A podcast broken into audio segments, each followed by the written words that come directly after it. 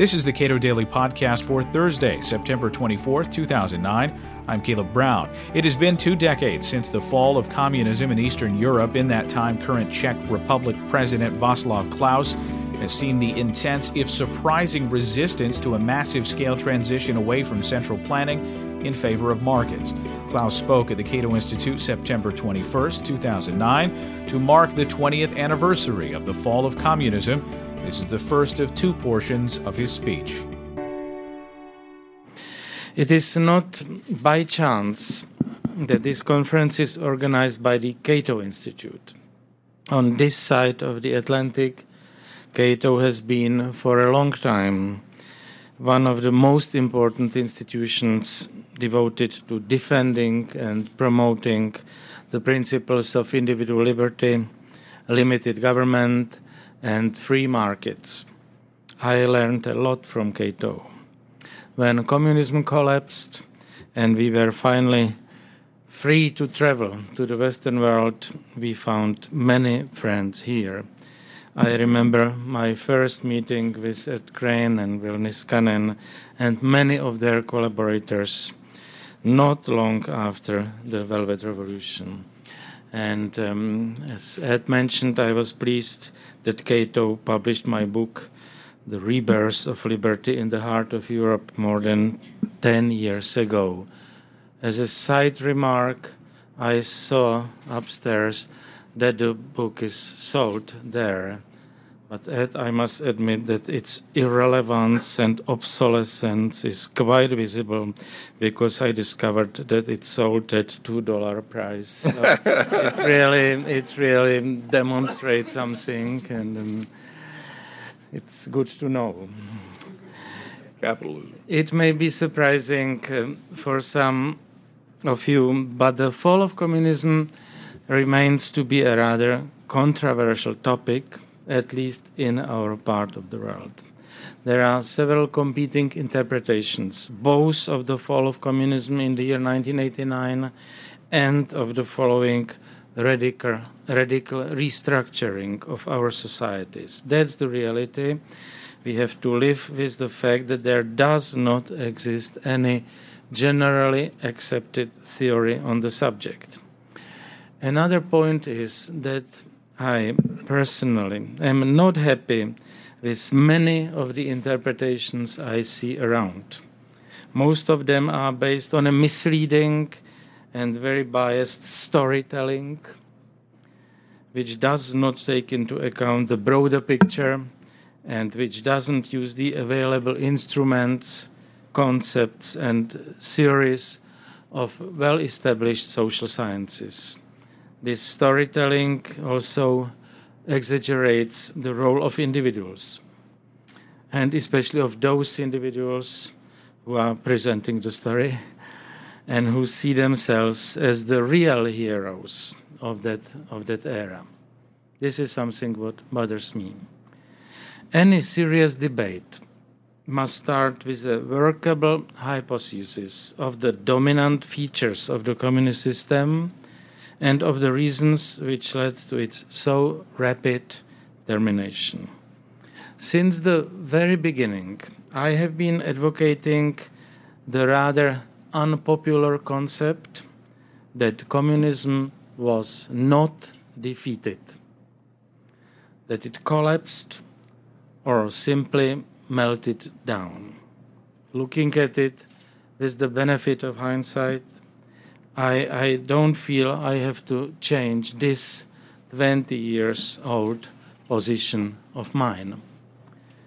Communism was at the end of the 1980s already too weak, soft, old, and emptied of all meaning to exist much longer. Those who didn't see it in that way at that time proved to be wrong. Some people are, of course, not happy with this interpretation because it greatly diminishes their role in this, in this process. The transformation from communism to a free society was a very fragile mixture of an inevitably imperfect and fragmentary constructivism of rules and institutions by the politicians, and of a spontaneous emergence of markets, markets in a broader sense, which was luckily an unorganized, unplanned, uncoordinated outcome of activities of millions of finally free people in our countries. This is something we have to insist on, and only on this basis we should evaluate the whole process and the role of politicians in it. Some of us are satisfied with what happened. It may be partly because we knew that it would have been a tragic mistake and a complete misunderstanding of the meaning and nature of the market economy to aim at constructing and permanently regulating markets, as many of our contemporaries, both friends and adversaries, wanted. The markets can't be constructed and overregulated, they must evolve and be left to themselves. The same is true about political markets. I am convinced this is fully in the spirit of the Cato Institute.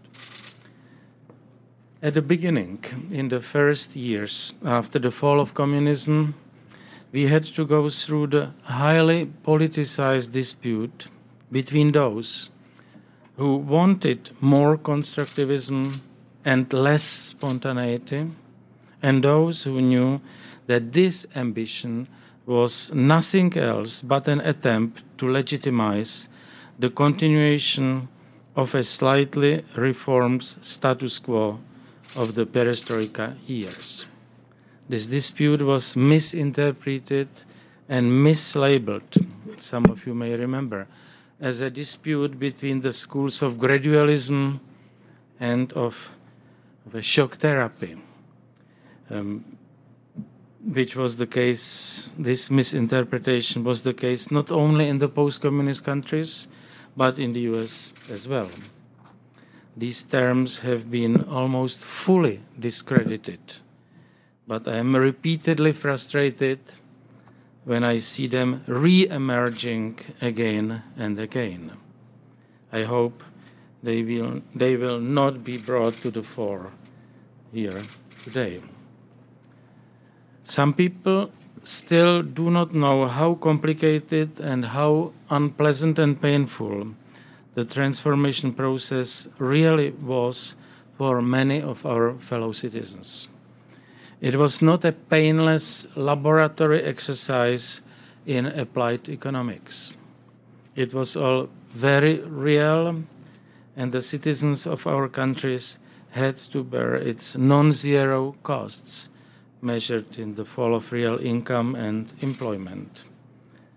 Mentioning a laboratory, I have to insist that we were not able to organize any experiments and didn't intend to, to do so either didn't intend to do so either because we already lived in a highly democratic political setting.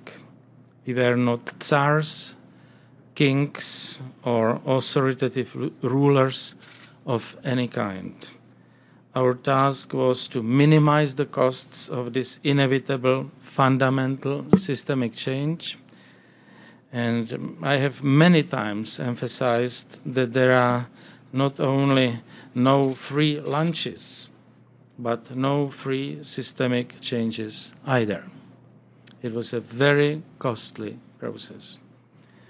Most of the politicians who were in charge of the reforming countries at this very moment were well aware of this. They had, however, a mixed mandate. They felt a relatively very strong support for rejecting, abandoning, and dismantling the oppressive communist political regime, as well as its irrational and unproductive economic system, but there was no clear idea or vision where to go. There were not many of us who were ready to openly say that they wanted capitalism. And some of you remember, in my terminology, markets without adjectives. Most of the people in our countries were afraid of afraid to openly say that they wanted capitalism and free markets. They were dreaming about various kinds of third ways. This is almost forgotten now, but the reluctance at that time was, in this respect, enormous. Václav Klaus is president of the Czech Republic. He spoke at the Cato Institute's event marking 20 years since the fall of communism in Eastern Europe. You can watch the full event at cato.org.